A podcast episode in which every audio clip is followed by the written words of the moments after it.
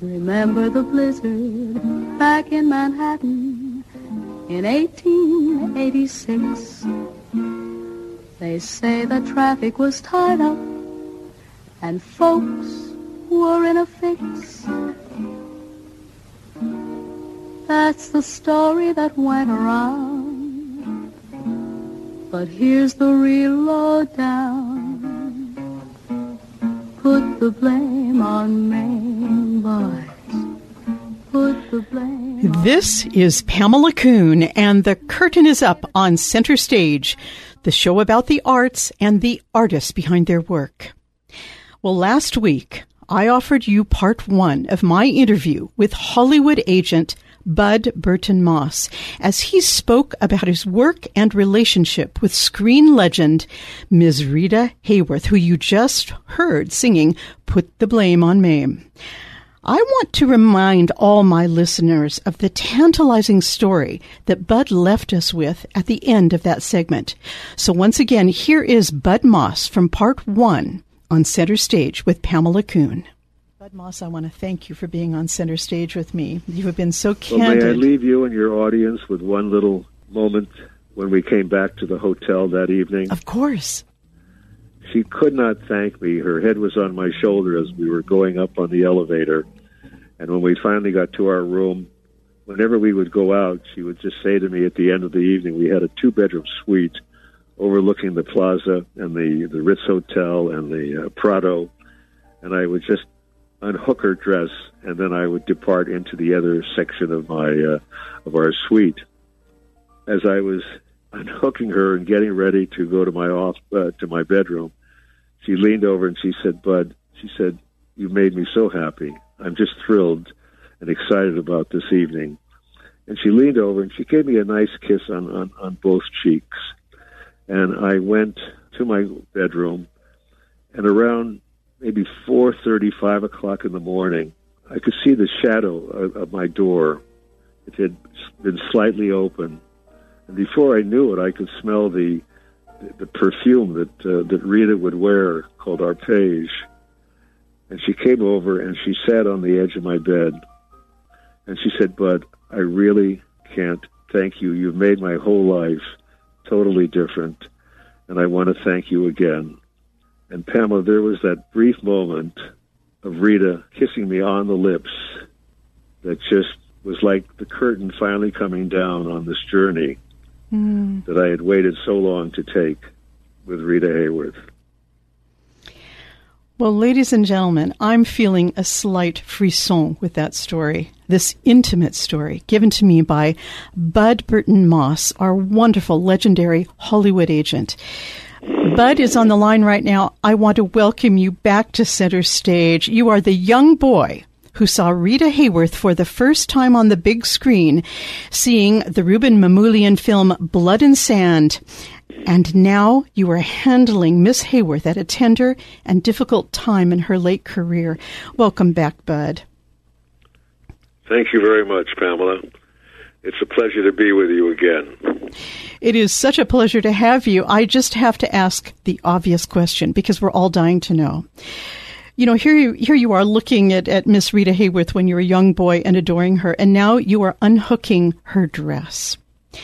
You know, is there a finish to this story that you want to leave us with? My journey, Pamela, with Rita was so very special. Uh, from that morning after we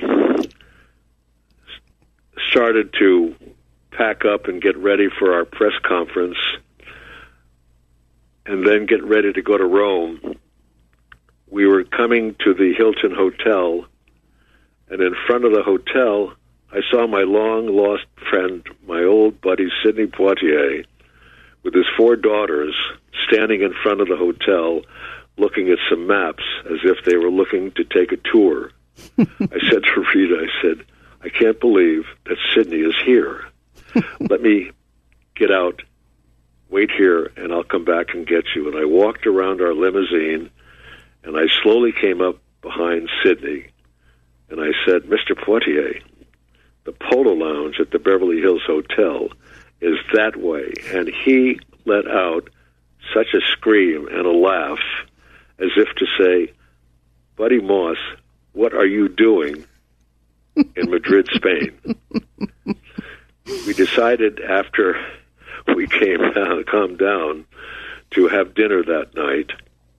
And after the press conference, Rita and I went back to the hotel, and I called Sidney around five, six o'clock, and I said, "We're going to take you to a restaurant called Casa Botines, which is the oldest restaurant not only in Madrid, but is considered the oldest active restaurant in the world, Mm, dating back to 1725.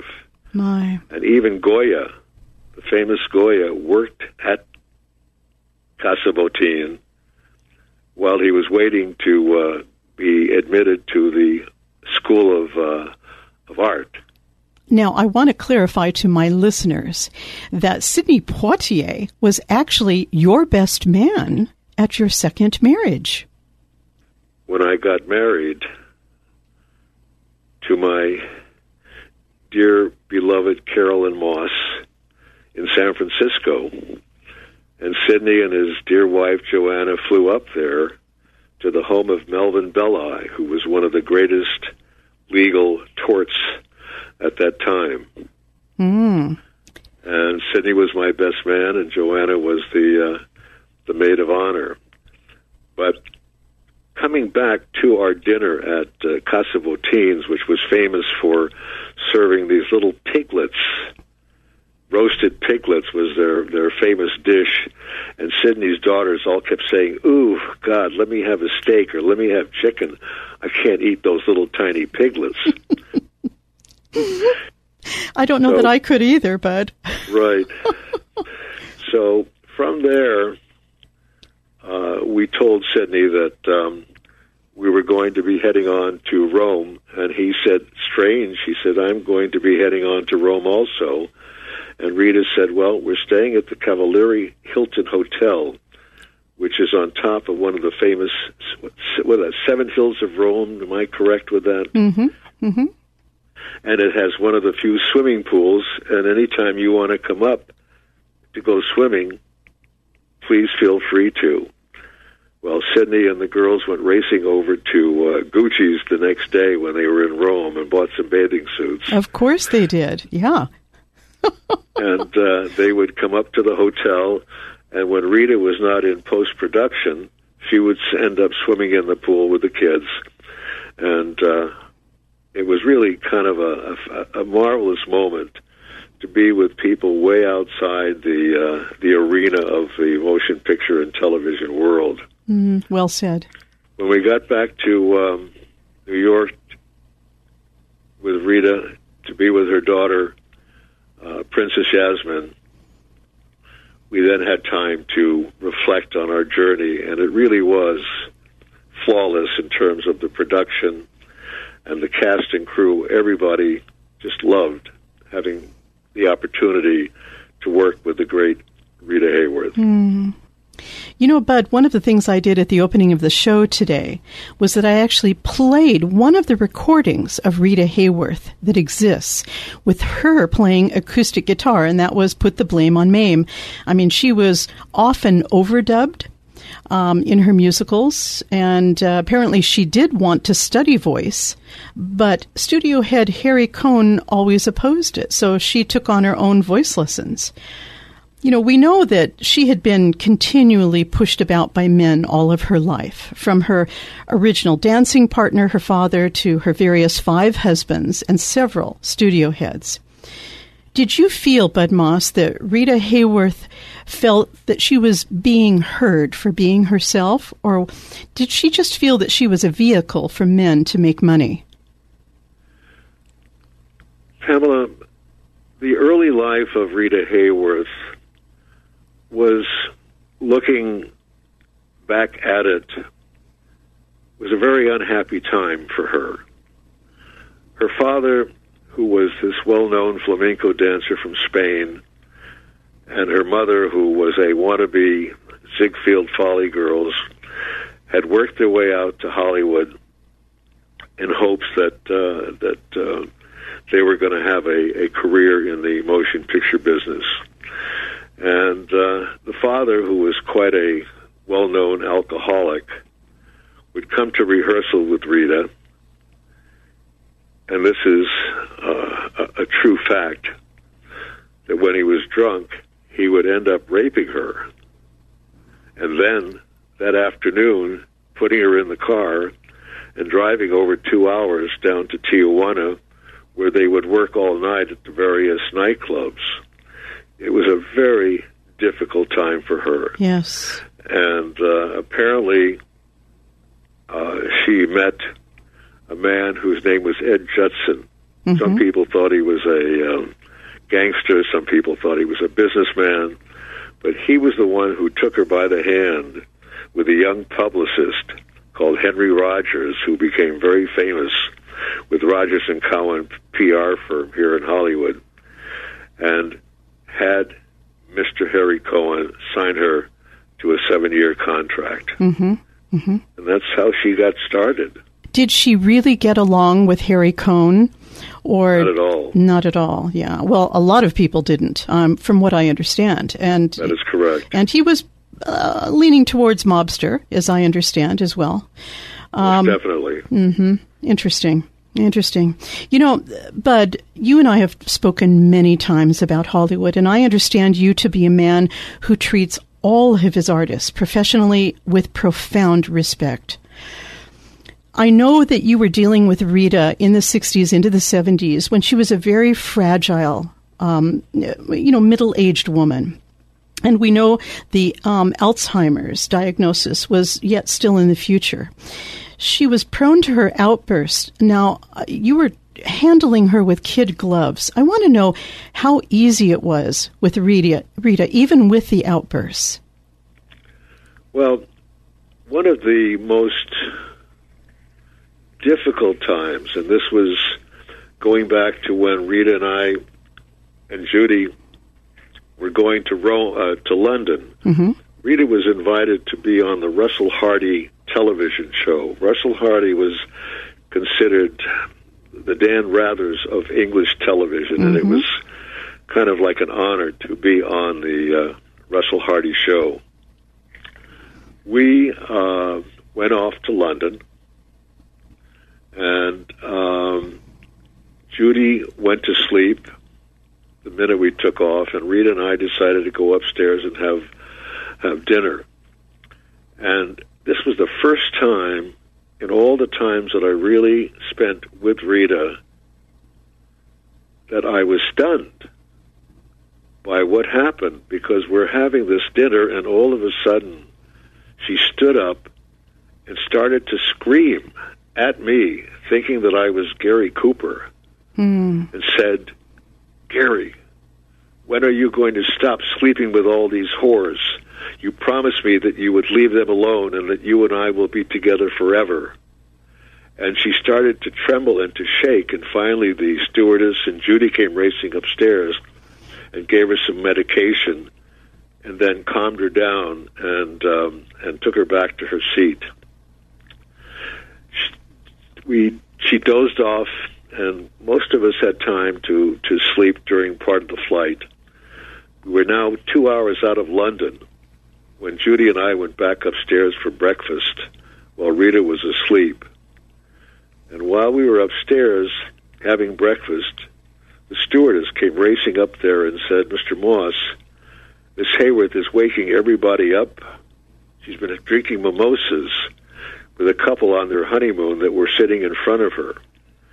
And Judy and I raced down the stairs and gave Rita some more medication in hopes that she would calm down. Mm. Pamela, we were less than an hour out of London when the stewardess started to bring the first class passengers their coats and their jackets. All of a sudden, there was the stewardess holding Rita's new $10,000 mink coat. And Rita looked up at her and said, You bitch, you're stealing my coat. I'm going to call the police, and hauled off and slapped the flight attendant and nearly knocking her to the floor. I managed just to barely catch her at that time.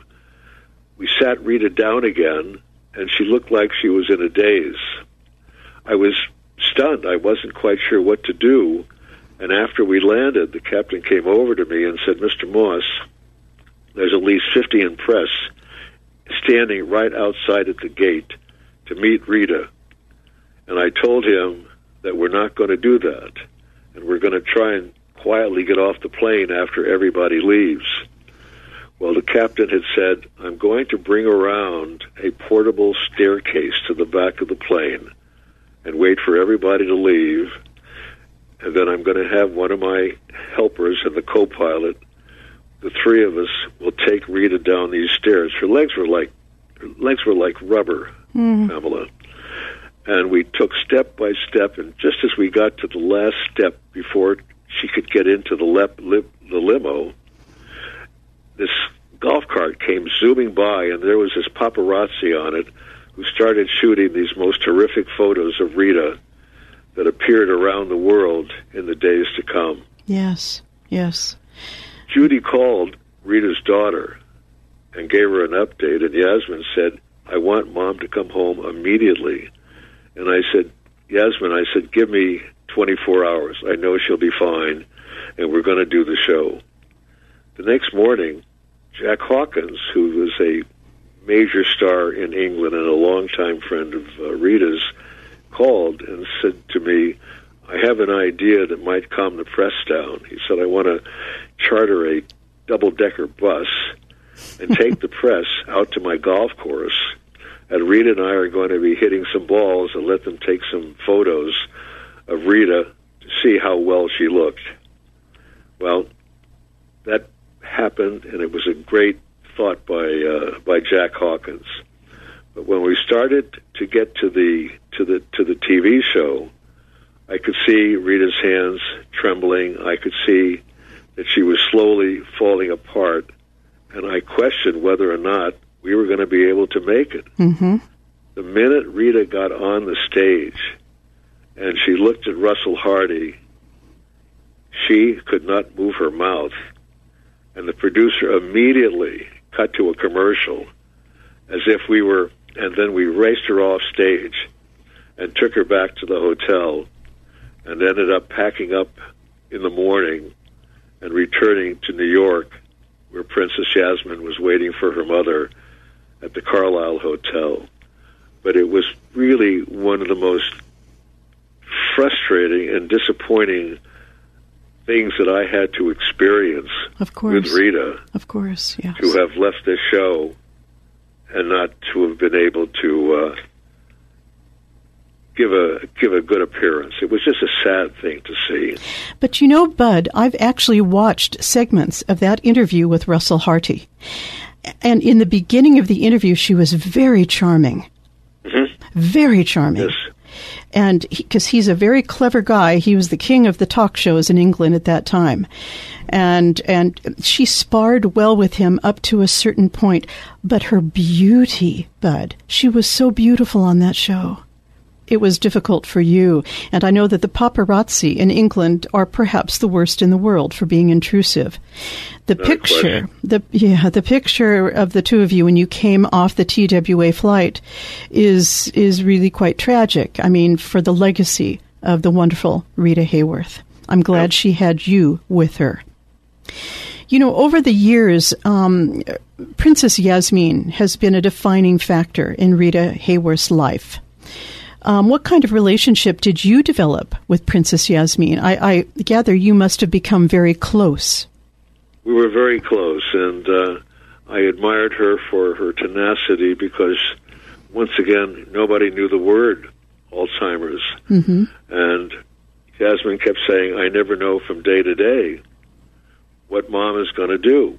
Mm-hmm. She would invite six, eight people for dinner the next night and when they came to the front door, Rita was having a moment, and she said, "Who are you? Mm-hmm. What are you doing here?" Mm-hmm. He said, "Rita, we've come for dinner. I didn't invite you," and slammed the door right in their face, mm-hmm. and they would have to walk away. Sadly, she be, uh, she gained this notorious reputation for being an alcoholic. And uh, you know, this this is so unfortunate. It's just so unfortunate. Now we can look back and understand about the Alzheimer's, but at the time it must have been very traumatic for Rita Hayworth. Well, Yasmin and I had discussed this on numerous occasions. Rita was really not a big drinker. But from the minute she would have her first drink, along with the medication that they had given her, it created the the makings of an atomic bomb because mm-hmm. when they hit the two of them, this started her off in her tantrums and it, she was uncon- uncontrollable. It, it is so unfortunate, Bud Moss. So unfortunate. Now, do you have time to speak about your trip with Rita Hayworth to South America? Judy and I and Rita were invited by Jorge Guinle, who was the owner of the world's famous Copacabana Beach Hotel, who turned out to be one of her lovers many, many years ago. And he said, when you are in Buenos Aires, where we had gone to do the um, Mirtha Legrand television show, I want you to come and stay at my hotel for a couple of days for some R and R before you go back to uh, to um, back to Hollywood.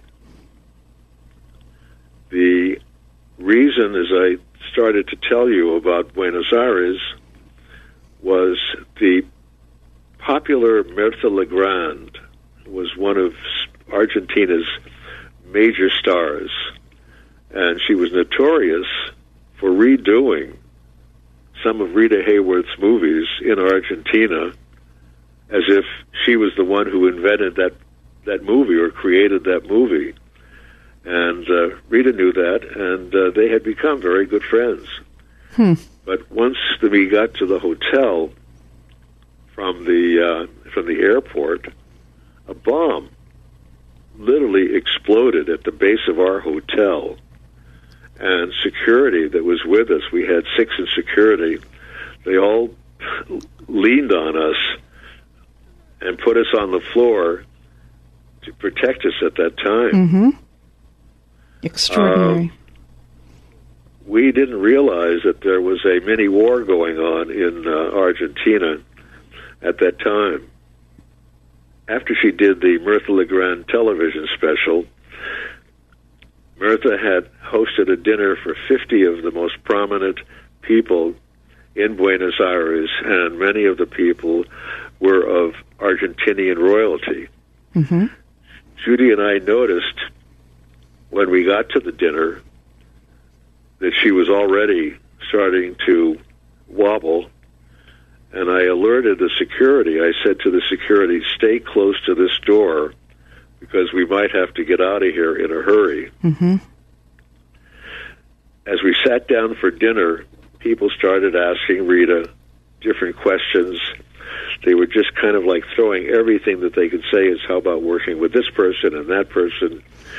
She got confused, and I knew at that point that we were minutes away from another explosion. Mm-hmm. And I said to Judy, get Rita up, head to the back of the room as if you're taking her to the restroom. Security is waiting there to get you and Rita in the car, and I will follow you after I go back and talk to the people there and just say that she had to go home, that she was not feeling well. From the time that she got back to the hotel, and once again visualize this magnificent three, four bedroom suite that was loaded with some of the most beautiful arrangements of flowers. When we got back to the hotel, we put Rita to bed, and Judy said she was going to stay there, and I said, I'm going to go back to the restaurant and uh, make my apologies.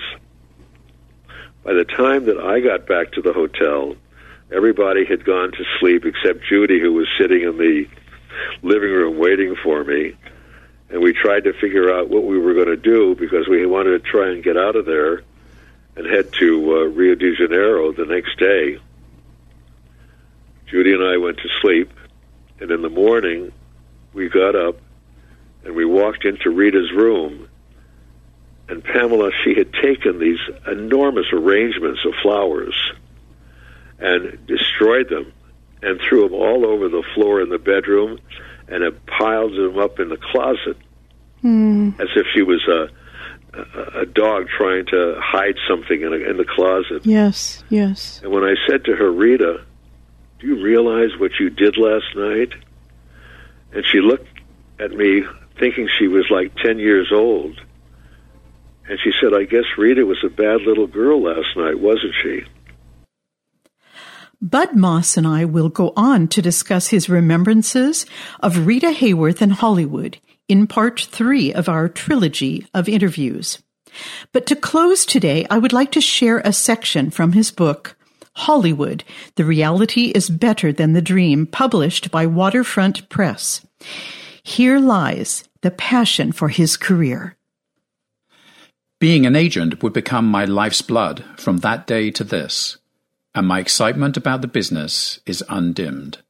I'm still in the game, handling clients, dutifully trooping off to actor workshops and tiny film festivals.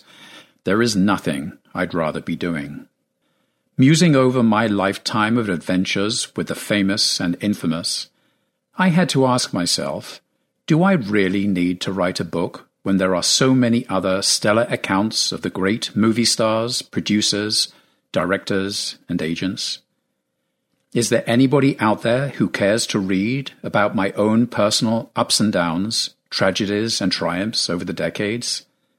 In the end, I decided to chronicle my life because I am reminded every day that the dream is still alive and well. Los Angeles is full of people chasing their dreams. Though the golden age of Hollywood has passed, showbiz is just as exciting and vital today. May those recollections inspire all those who dream. I wish for them all to enjoy just a few of the adventures I have had, find friends like those I've been privileged to know, and remain as awestruck and thrilled by this great business of show at my age as they are right now. To put it more eloquently, these recollections are what my long-time dear friend Jack Valenti would call immortality passing on to succeeding generations the best of what has come before. This is the tie that binds young actors, writers, and dreamers together. Immortality indeed.